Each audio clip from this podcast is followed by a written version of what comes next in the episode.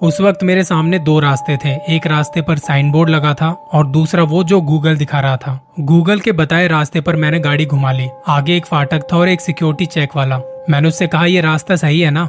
उसने बिना कुछ कहे फाटक खोल दिया और मैं फ़ोन पर बात करते हुए आगे निकल पड़ा। जैसे जैसे मैं उस रास्ते पर आगे जा रहा था, वो रास्ता और सकरा होता जा रहा था। एक तरफ़ पहाड़ और एक तरफ़ खाई। ना तो वहाँ कोई घर नज़र आ रहा था, ना लोग। ना कुछ ऐसा साइन बोर्ड जिससे आगे इस रास्ते के बारे में पता चले। उस रास्ते पर मैंने गाड़ी रोकी और बाहर निकला। इतनी खामोशी थी वहाँ कि मैं अपने दिल की धड़कने भी सुन पा रहा था, पर ज़्यादा खामोशी भी अच्छी नहीं होती। मैं पैदल चल के गाड़ी के थोड़ा आगे गया, ये देखने के रास्ता कैसा है। अभी आगे से उल्टे हाथ की तरफ़ मुड़ा ही था कि वो रास्ता खत्म। अगर पाँच सेकंड गाड़ी और चलाई होती तो वो सीधे खाई में जाके गिरते।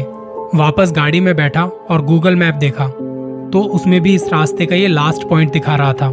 धीरे धीरे गाड़ी को बैक किया वापस उस जगह पर आया जहाँ पे फाटक था। अब वहाँ के क्या देखता हूँ, उस जगह पर ना तो कोई फाटक है, ना कोई सिक्योरिटी वाला। वहाँ पर थोड़ी देर रुका मैं। एक ट्रॉली वाला कुछ सामान लेके जा रहा था। उसे हाथ के इशारे से रोका। तब उसने सीधे मुझसे पूछा, भाई साहब, आगे इस रास्ते पर कहाँ जा रहे हो? ये स्वाला गाँव की तरफ़ जाता है और आगे रास्ता बंद है। तब एक बार को मैं काँप गया। स्वाला गाँव के बारे में कहा जाता है कि वो भूतों का गाँव है। इंटरनेट पर कई कहानियाँ मिल जाएँगी।